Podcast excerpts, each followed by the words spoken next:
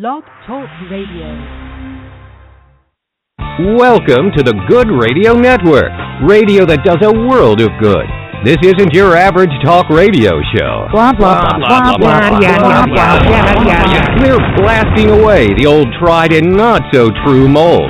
Instead, TGRN turns talk into action. And action leads to doing positive things for people, our environment, and even the animals. Well, I'm only one person. What can I do? A lot. Join host Frankie Picasso while she turns talk into doing and gets results. This is the Good Radio Network. Yes, you can do it if you try, even if you're just a regular guy. Now, here's your host, Frankie Picasso. Good day and welcome to the Good Radio Network. I am your host, Frankie Picasso, and today I am so excited for you to meet my guest. But first, today's Good Minute.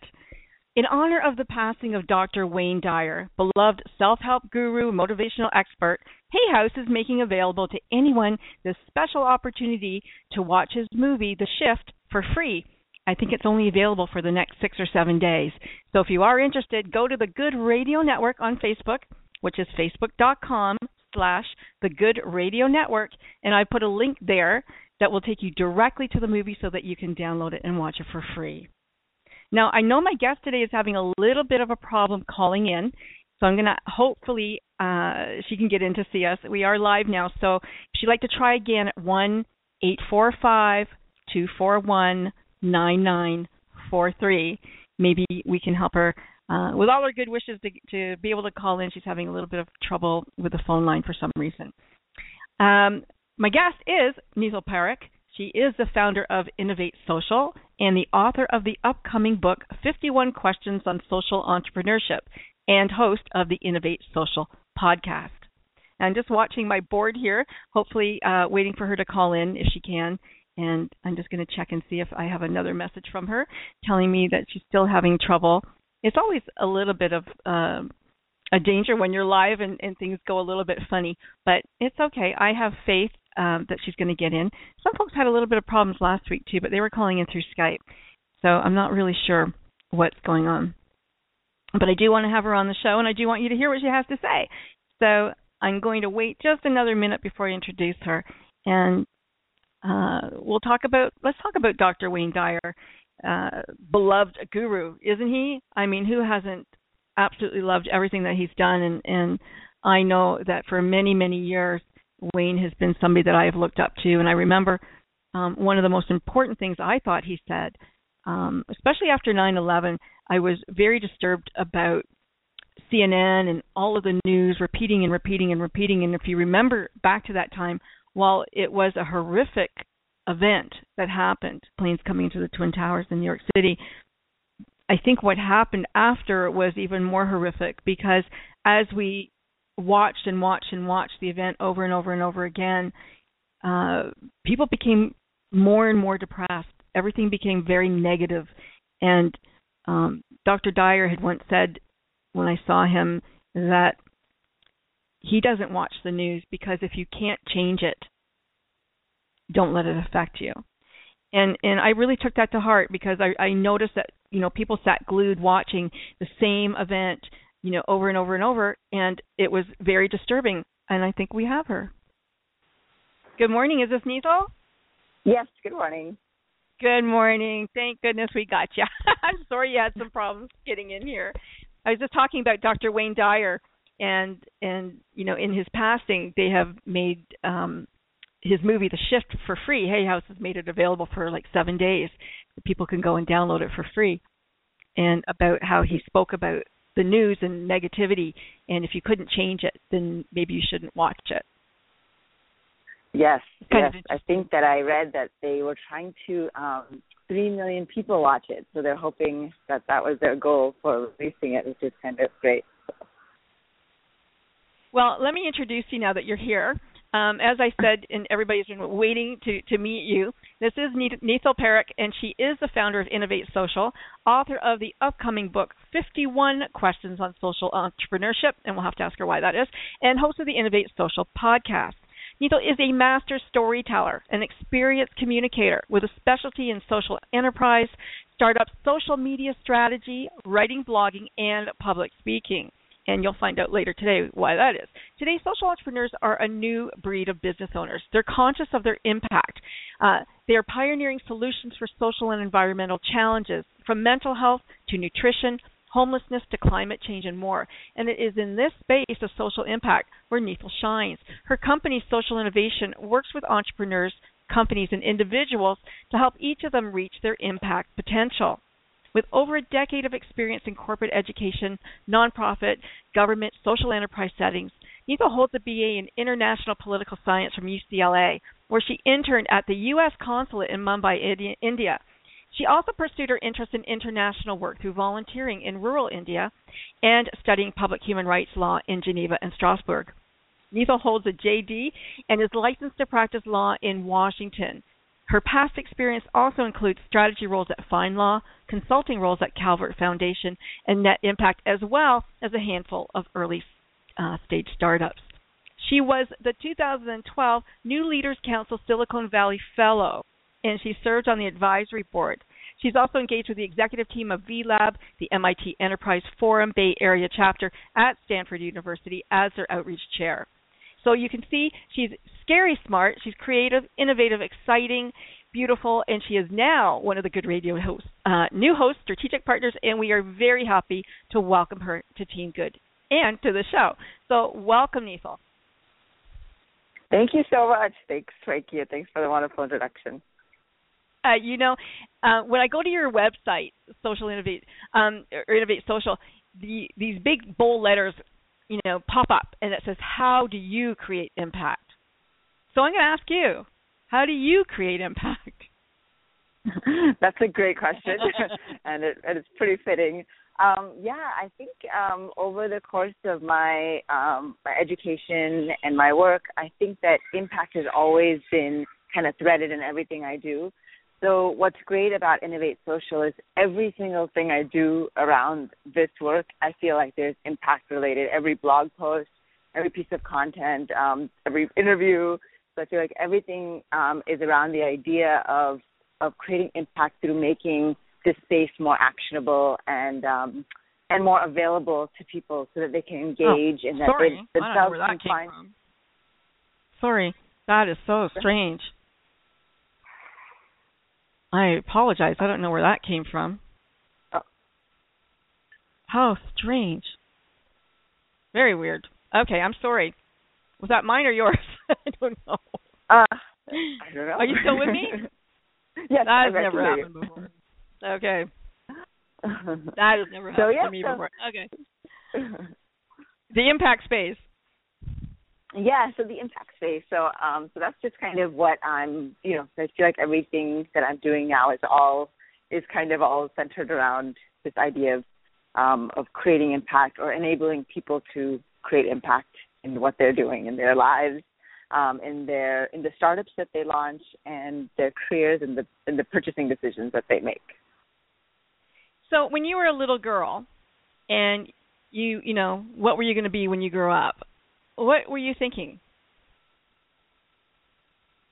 Yeah, that's you a think good question. Uh, I I've always been an animal lover, so I think growing up uh-huh. I was wondering if I might become a veterinarian. um, me too. Uh, me too. The, yeah, yeah. So, but I think uh, besides that, I, I really I think I didn't have um, you know a set plan, which was good because in college it definitely shifted. I started out in the sciences and ended up in uh, political science and business. So um, so I think I've had an open kind of mind, but I've kind of had that little bit of that um, entrepreneurial sense as well. So finding ways to, you know, satisfy all of those different things has been exciting. I think you told me that you moved around quite a bit. You've lived many different places. Yes. yes.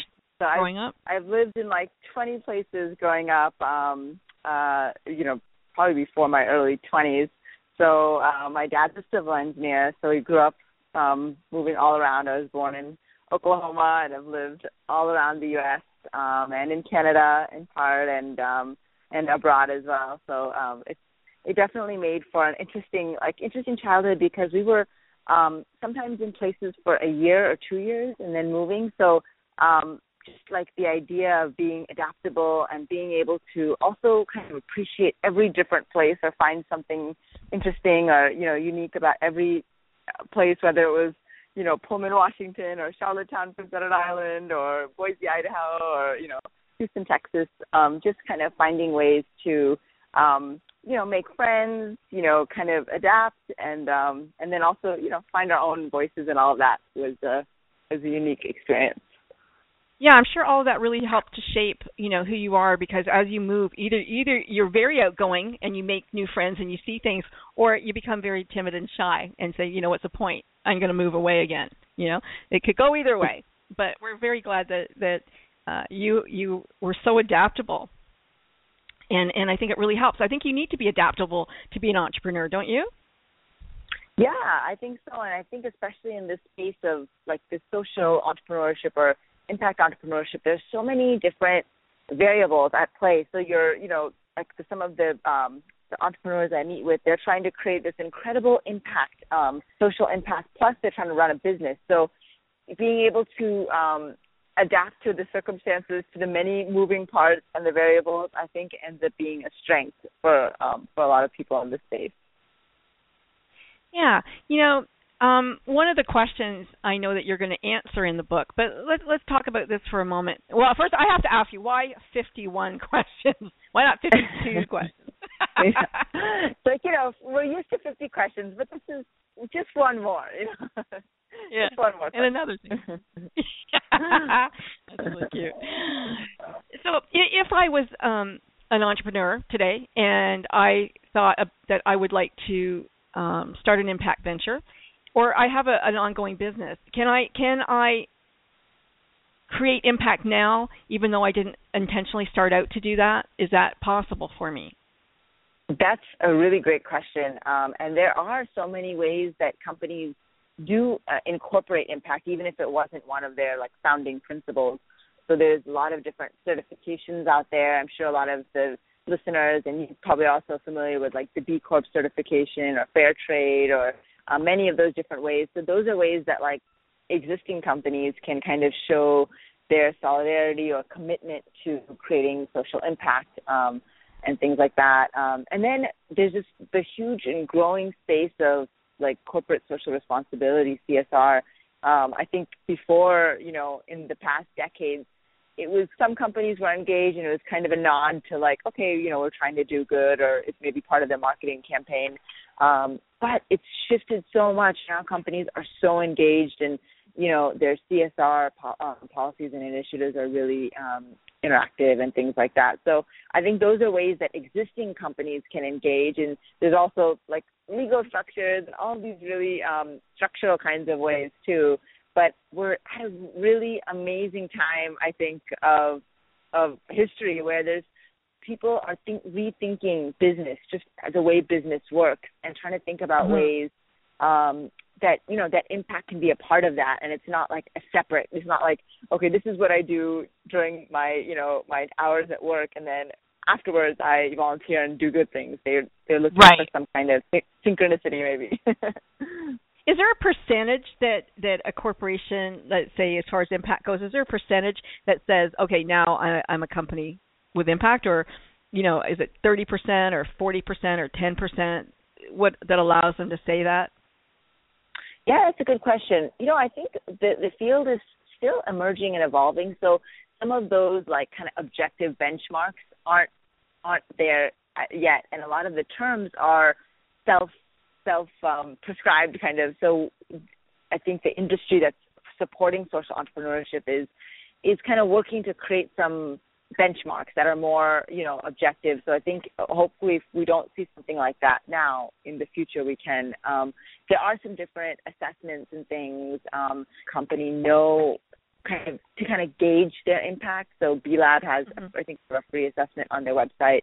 Um, but yeah i don't know if that there's an exact uh, number around that.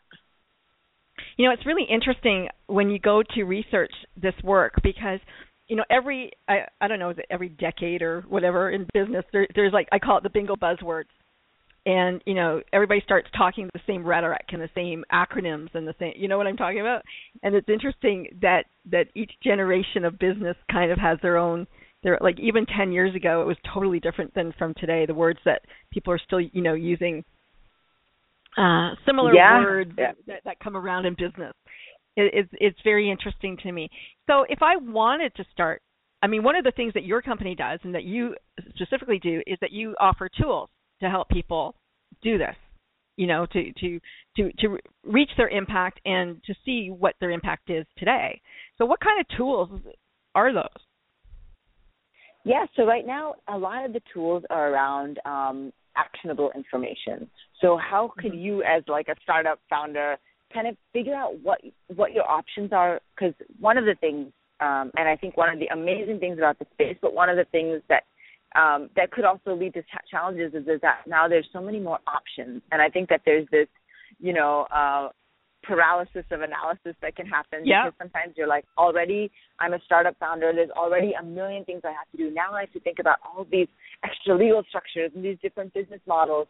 So I think that's really what um, Innovate Social is kind of what we are trying to be is like the easy button for social impact to learn what you need to do so it's actionable so you can actually go and um, make decisions. So a lot of like um, with with the podcast and the book coming up there's an online class that we're working on, and these are all tools to distill the information so you know, okay, based on the kind of company that I'm trying to launch, I think these two legal structures are good options, and I think this certification would be a good one. And I think that's where we can focus our time. Or maybe you say, you know what, right now a, whole legal structure is not, it's we're just not in the position to do that. So we'll just start in a in a simpler way and maybe try for a certification or something like that. And we have um we can map out our plan and maybe in the next couple of years we can you know think about incorporating some of the other um, elements and aspects. So I think that's kind of uh, that's the space that um, I I am from my when I've had a chance to speak and engage with people, I all I realize that even though this information has now been out for four or five years, like the different um, and a lot of my lens, like you'll hear legal structure a lot because that's my lens into the space. But there's still a lot of um, a lot of people don't know about it or or are unsure or it feels overwhelming. So I think mm-hmm. some of the work the work that I'm trying to do is just to make a lot of that simpler and so that it's you have what you need so you can really just go and act and do and kind of like I, I, I tell myself always how can I reach my impact potential as well. So kind of help people to reach theirs and, and help them in their companies as well. So I guess it's almost like you really have to have clarity. I mean, that elevator speech of clarity of, of what your business is and what it is that you want to accomplish with that business in in the social impact you know sphere i guess it's it's twofold yeah. but it's it could be one i mean it could be that your your business is actually to make an impact or the impact is secondary to what your business is Yep, yep, and that's a really great uh, that's a really great point you bring up because there's this idea of some companies will call themselves we're impact first because what they're mm-hmm. saying is like you know our bottom line is second, but we're impact first. And that's an interesting space because you also have nonprofits, and many nonprofits are right. also have amazing revenue models and are doing are doing well. Um, but they would say they're impact first, and that's why I think uh, there's also this blurring of lines between what we've always thought of as for profit and nonprofit, and now we have these hybrid. You know, so it's a very interesting kind of time to be, you know, just kind of looking into this thing. And I think what's great is the more people we bring to the table, um, the more creative ideas that will come out of it, both in the sense of really interesting and creative business models and um, different ways. Another big area in the space that's interesting is how do you measure impact? Like we know, mm-hmm. you know, we, we have an idea of a bottom line that companies can look at. We have a stock market. We have ways of measuring and analyzing a bottom line, but this idea of this triple bottom line that's looking at more than just profits, but that's looking at the people and the planet that um, a company impacts. We're still learning what that means to um, quantify that and be able to compare apples to apples. Yeah, I mean, they managed to do it with quality. So if you can assess quality, and, and I think impact is similar in a way because it does take into effect the culture and, and um, the business model and and you know the, the spokes of the wheel of that quality has um, as you as you go into um, this impact organization. But a lot of people are confused, I think, between because the first thing that you would think of is I, I want to go do good in the world. Oh, then you're going to be a nonprofit. Like that's the first, you know. But it, nonprofit again doesn't mean that you don't make money. So can you explain to us a little bit because I think some people would like that clarification between nonprofit, profit, B Corp, B Corp. Like, what's, yeah, what's going yeah, on? For sure. So, so you're completely right in that nonprofits. There are some that have um, incredible revenue models and business models, um, and then within the nonprofit sector, it's also really broad, and there's so much happening. There's also um, nonprofits that are more charity oriented, like that they are they base the work that they do based on the donations that they get, and so then there is to run that as a company is difficult because they're totally based on the kinds of donations, and sometimes that's that structure is needed. Like you have relief organizations, and the, their sole purpose of existing is um, to serve after you know after some kind of crisis or to do really important work in that way. The mm-hmm. challenge that some nonprofits face, or when people are thinking about starting uh, an, an entity or organization and they're kind of considering whether a nonprofit is the right way to go, is that sometimes you are like um, dependent on grants or donations or you know um, funding cycles of foundations or things like that. And what that can do and the challenge that that can have is that it's hard for a company to to kind of build a business model that's sustainable when they don't know that other piece. They don't know if they're going to get the second th- three-year grant to continue their right. work. Um, so that can be the challenge with a nonprofit. And that's why I think um, some of the entrepreneurs or founders right now are that are just starting their companies or um, entities now are thinking, is there another option? And then of course they can go the for-profit, and there are some really lean for-profit model, you know, like um, structures, like you can have an LLC mm-hmm. or or a corporation.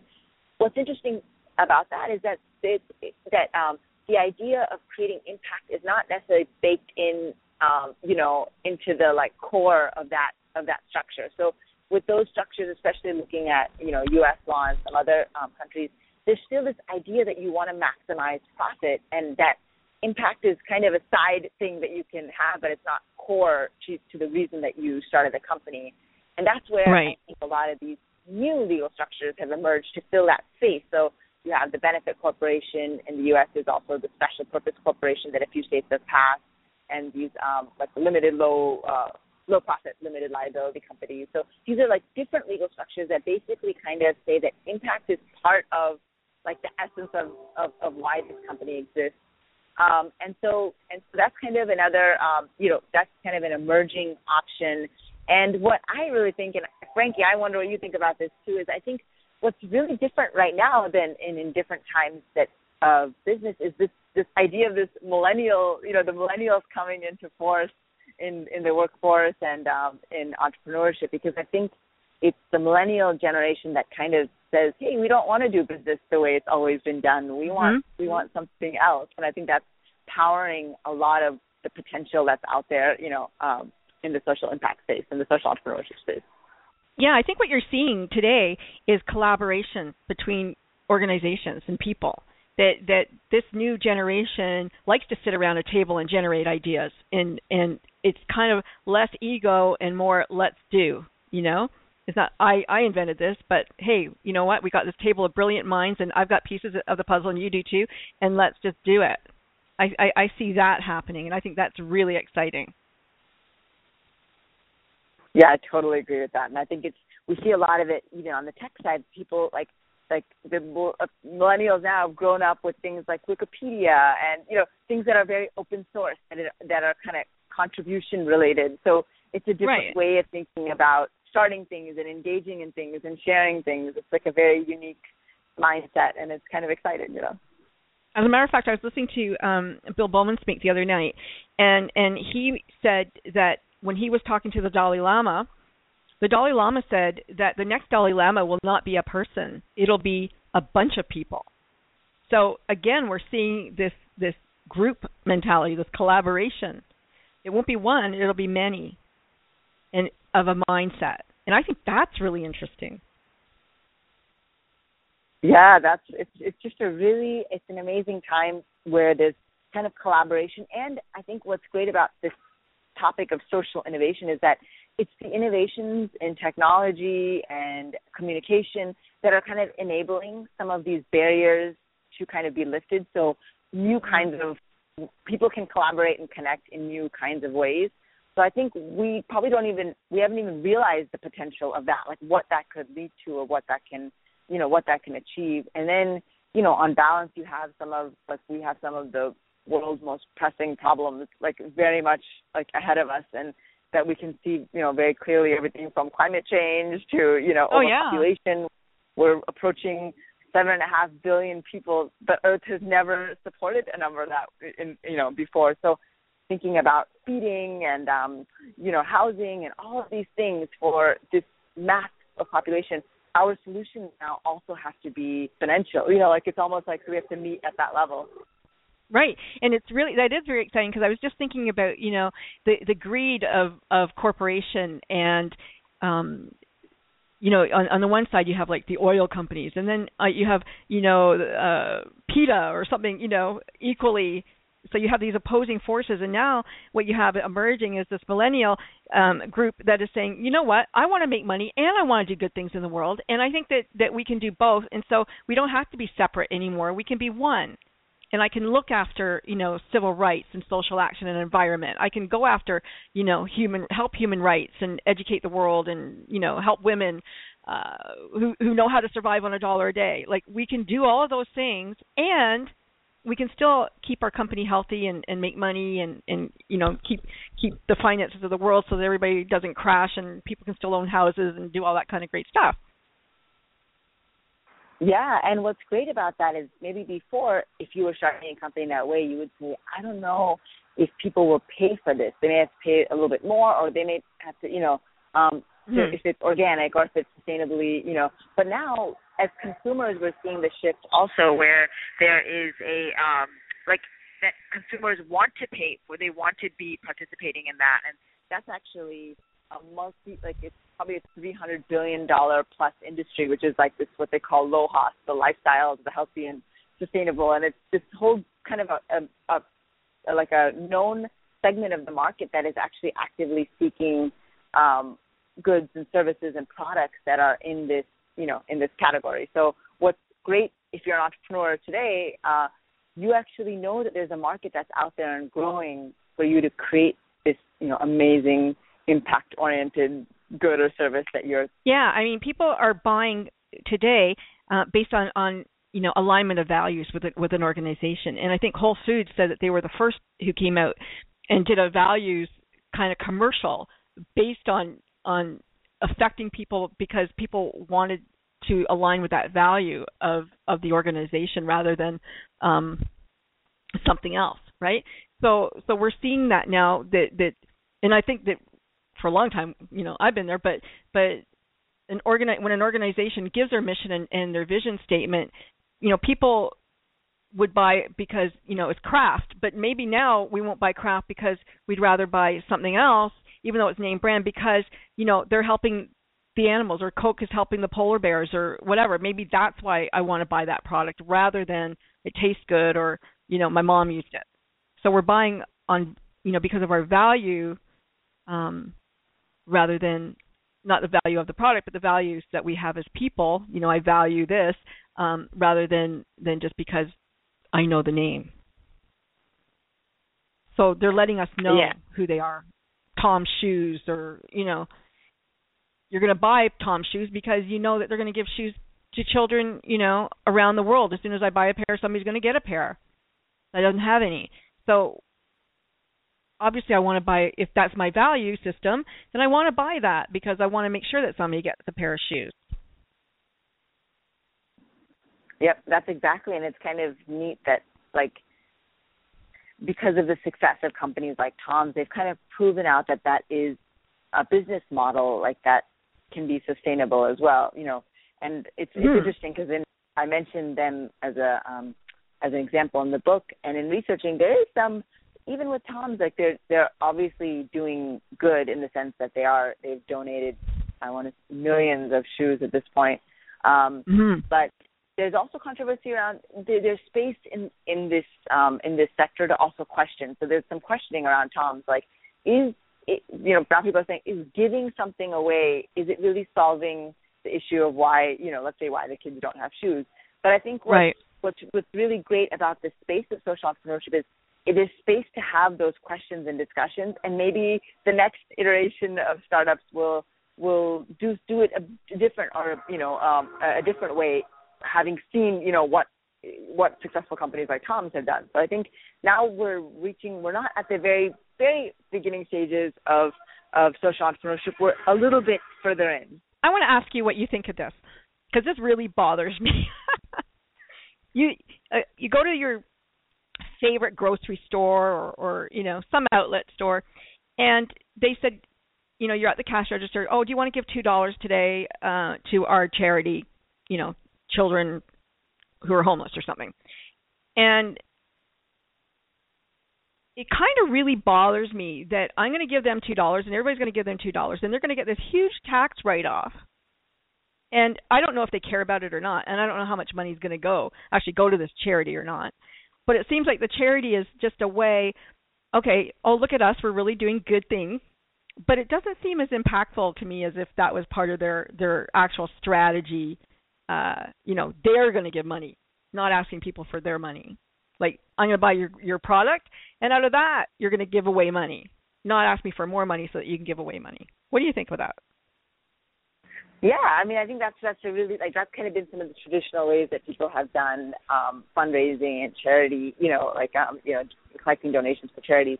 Um, and uh, what's interesting is now is maybe for you as like a savvy, conscious consumer, you might say, I want to, I wouldn't mind if it, if the, um, I don't know, if if if some hand soap or something, maybe you wouldn't mind spending like a fifty cents more on it, knowing that part of that went to something that was connected to right. you know reducing plastic waste or something like that so you for you maybe you would say rather than giving to something that you have no idea you'd rather give to a company that you like their product you like what their value system is and kind of you know so that's kind of part of your participation in the like impact economy is that you're supporting companies like that and maybe that you feel like is a is will have a greater impact in the long run because you're not only um, buying something and getting something out of it, but you're also kind of supporting the company and and uh, making it possible for them to continue their work. And if they are like a you know one of these newer kinds of social impact companies, it's very likely that they're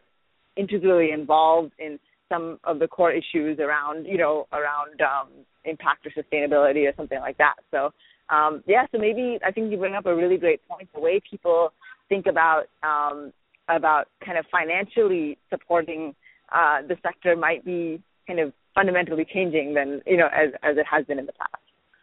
Yeah, the um, it's interesting, you know, because what like with the nonprofits, I think they're they're finding out today that there's this compassion fatigue because so many people are asking all the time, and you feel bad when you say no. But everybody has their own charities that they give to, and, their, and money and reasons why they need to give. Maybe a brother, a mother, a father died of cancer, whatever, right? Um, and, and we're bombarded all the time. Can you give me more money? You know, I, I think when the strategy is built into the organization, it's it's a better fit for me anyway, and, and maybe for others because I think people are tired of giving. I think I see it all the time. Even last week with the show last week with you know little little Luke who needs to come to the U.S. and, and get this life saving you know cancer surgery or, or treatments that he can't get in the U.K you know, one donation, two donations. I didn't expect that.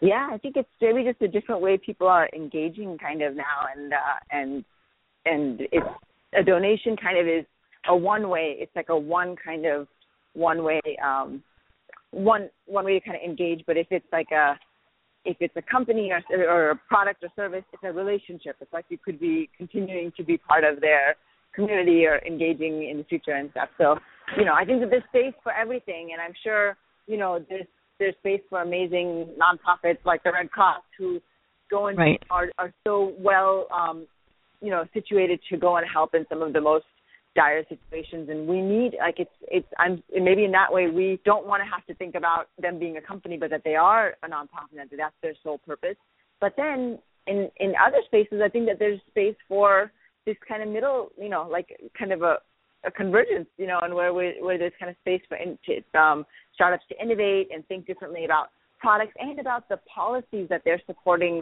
that create, you know, that create opportunities to further some of the like, you know, like the the the legislation or the policies around what's causing the issue that they're passionate about, whether it's you know education or um, climate change or sustainability that you see a lot of the um, startups now they're actually engaged on the policy side too of saying how can we mm-hmm. change things in a really meaningful way? And i think that's kind of a really you know that maybe we'll see change happen faster um you know yeah i think the policy the is important. Yeah. What what um as you teach because you teach entrepreneurs you you offer a lot of you know you speak before a lot of people. What is are there like one two three questions that come up all the time that you hear in different groups yeah. So um, uh, um, in my prior role, I was um, designing curriculum and teaching a lot of entrepreneurs, and um, and I have a chance. I get the chance to speak a lot. So actually, just recently spoke to high school students um, who are all like student leaders that were interested um, in in in uh, healthcare change and being like leaders. And they're all they were all amazing leaders from around the world. So what was great, and I love speaking to um, high school and students. You kind of get a different I don't know, you just get a different set of questions, and um, a lot of the questions that come out is, um, you know, is around entrepreneurship. How do you how do you get started? Like, what is the first thing to do once you have an idea? Um, a lot of mm-hmm. people want to know, um, like, uh, when should you like, you know, how long should you be working on the product before you release it? You know, and so I so I think it's it's kind of great. A lot of people want to know how do I find a co-founder? You know, like I have an idea, but how do I find? And especially you know, especially if it involves a tech tool or something like that, where mm-hmm. um, one you know one co-founder is on on the technical side or isn't, and they're trying to find a you know. Um, you know, t- trying to find a good group. Sure, so, partner. Um, so that's mm-hmm. that's really yes, that's kind of interesting. And then if if I'm speaking more about um, legal structures and things like that, a lot of people have questions on how does the benefit corporation, if that's in legal structure, how do things, how does it work, and you know, um, how many, com- you know, like what states have passed it, and things like that. So you get a kind of mix of questions depending on you know who you're talking to. Um, but what's really amazing, and I and um, and I wonder if any of your listeners have participated, but there's so many great um, like workshops and and programs to learn about mm-hmm. entrepreneurship mm-hmm. and kind of engage. They're like ones that have like you know kind of they're hackathons, they're two day workshops um, that you can just kind of immerse yourself. Um, like there's a startup weekend, and they often have a startup weekend for social good, and a number of other ones that you can just kind of jump into and and in a few days you could almost learn a set of skills and see yourself as an entrepreneur and work on an idea. And I think this kind of hackathon method is often really effective for entrepreneurship because um, you can actually get really far in a short amount of time and you can test out a lot of things that can save you a lot of time you know over a course of months that you could actually do over a course of hours. So it's, it's yeah that's really exciting and it's and it's great to innovate with other people because you know that's what entrepreneurs do. They're creative you know the create once the creative juices flow everything's possible.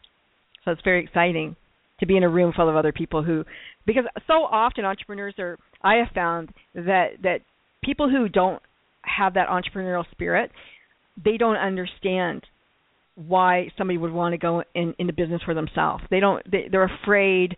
Um, they think it's safer to work for somebody and get a paycheck. They don't get it, and and so it's it's a relief sometimes to be in a room full of people who do get it. Yeah. Yeah, totally. And I think um, what's great is people are thinking about risk in different ways now. So if you can find ways to um, there are different um, competitions and things like that that you can go to get some seed funding. Like there's one called the D Prize. D stands for distribution, and the D Prize can give up to twenty thousand dollars, even if you formed a team and were able to kind of secure some funding. Now you kind of lessened a little bit of that initial risk, so you're kind of ready to like jump in and try things out. Um, you know, and people are are thinking about their education in different ways too. So they might right. a lot of I feel like I've heard more and I wonder if you've also heard I've heard more and more people say they're taking a gap year in between yep. you know high school and college or or after college and and and their next thing. And I think so people are finding ways to build build in this exploration time. So um mm-hmm. so I think it that makes it you know it makes it possible for things like social entrepreneurship or entrepreneurship in general to kind of flourish because you almost if everyone is just on a very set path, there may not be space for uh, for things like starting a company or something like that. But I think that now people are rethinking and retumbling their idea of their trajectory, and kind of there are these pockets, you know, where they're like, yes, I'm gonna like jump in and try this thing, you know, that I've been thinking about. One, um, there's a young man I'm coaching currently who who is an entrepreneur. He's 19, very exciting stuff. Um, but he likes to learn online. He didn't go to college, but he says, you know, I, I take a lot of courses online, entrepreneurial stuff, and and so do you have any products that you you think that might become an online product for entrepreneurs, kids who like to learn online yeah. or don't? We yeah. are we're we're working on an online class right now, so um, that that could be a great um, resource. And as the mm. book comes out, um, and for him, I think even if he if he's good about um, uh, if he enjoys reading, like there's a number of blog posts now that are up over you know 300 that are about that kind of walk through different things, uh, you know, on entrepreneurship. So those things are also available. And then even I'm sure he's so connected to some of the other tools, the broader tools out there. But there are now online classes on aspects of social entrepreneurship on Coursera and um, you know Khan Academy and all of the different online you know uh, platforms. So if somebody came to you, Neetal, and they said, you know, I've got an idea for a fantastic product invention. It's going to change the world, revolutionize.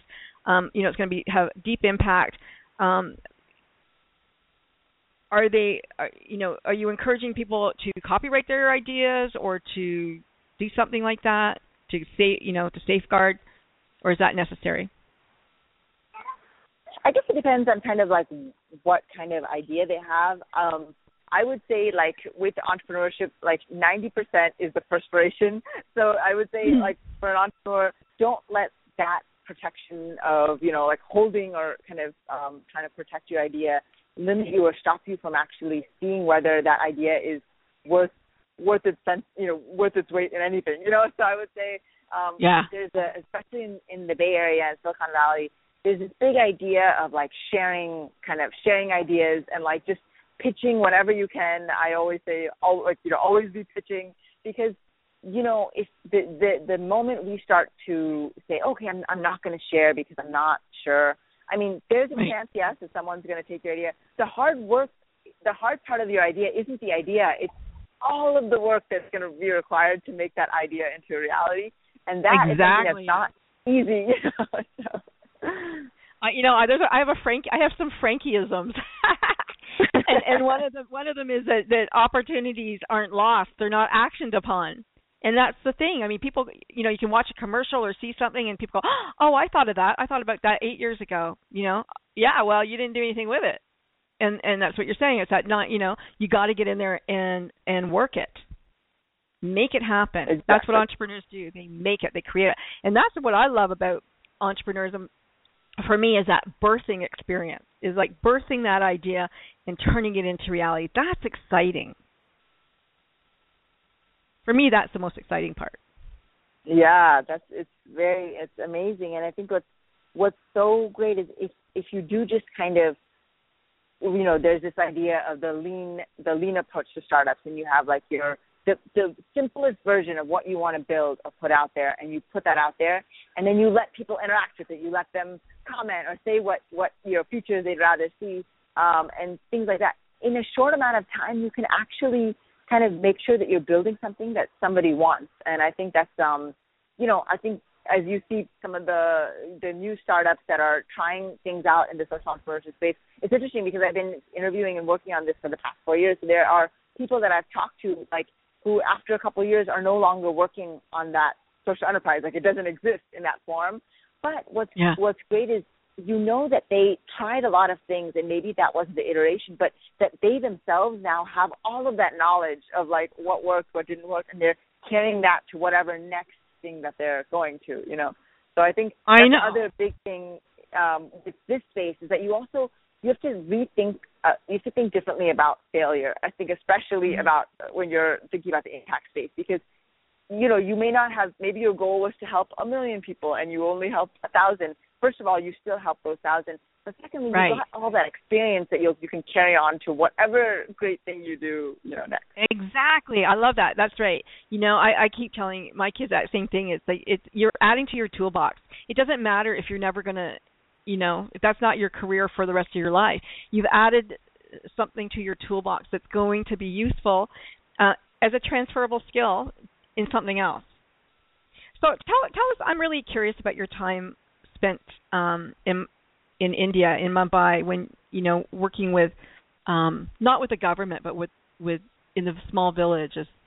What did you do there? Yeah, so that was one of the most like you know life impacting uh, um, times. 2003, and there had been an earthquake in um, in this region, a rural region in India called um, outside of Bhuj. Um, and uh-huh. my family is from um, my my family is from India. Both my parents grew up in Mumbai, which is a big metropolis, huge city. Sure. Um, this was a small village, so even my family hadn't grown up in like a village, you know, per se. But we went. Um, uh, I found an organization that my sister, um, her good friend, was was connected to. So I had a chance to go there, and even though it had been two years since the earthquake um, and um, some really great work had happened, there was still a lot of um, like areas of rubble. Some areas that you walked two steps, it felt like the earthquake happened yesterday, you know, and not two years mm-hmm. ago.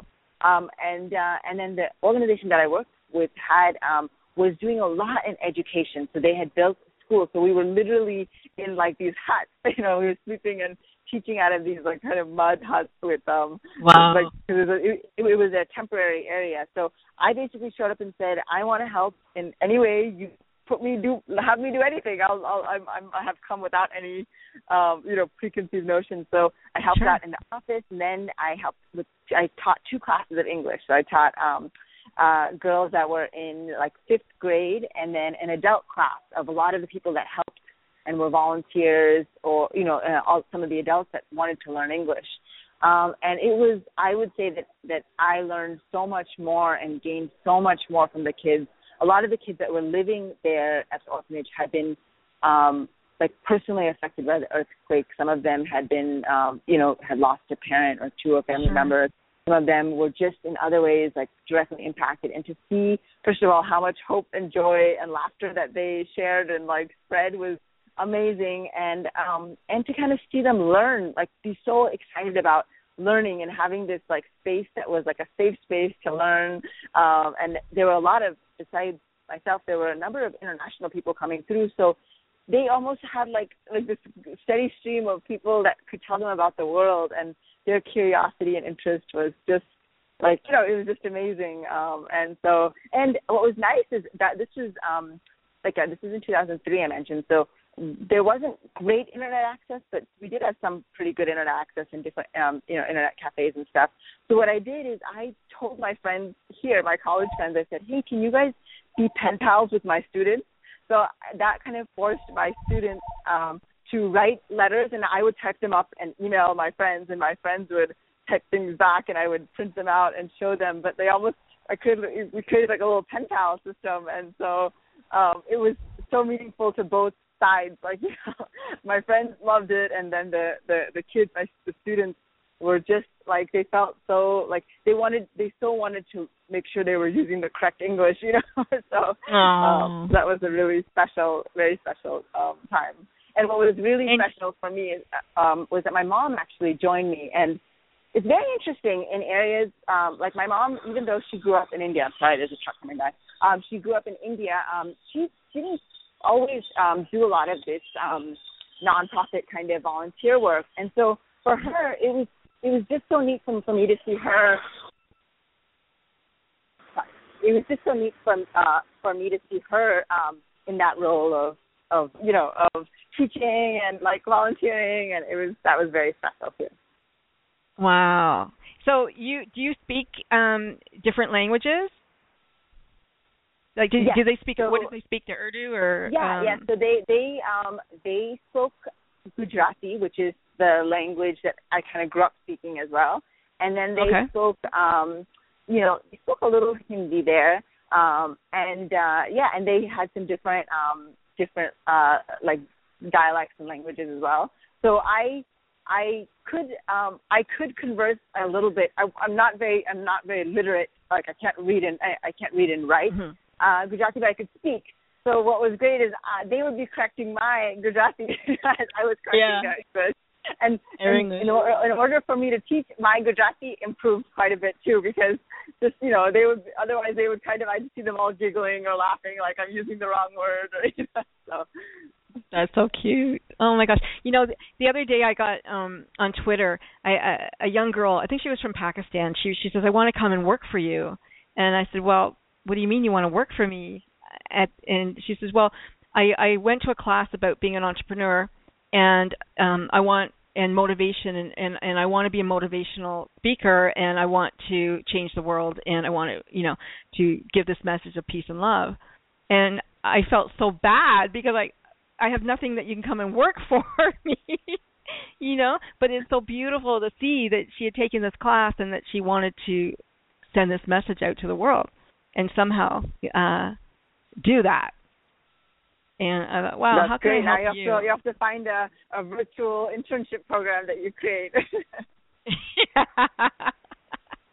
well, we're not that big, but uh, I I just love the idea that that you know they're getting education and this education is is giving them these you know grand beautiful ideas of, of how they're going to go change the world and that's amazing to me i love that yeah it's you know there's nothing more important than education. We don't know what we don't know and and you know sometimes that can be a good thing in business you know to have the person who knows the least offer the solution because they don't have preconceived conceptions.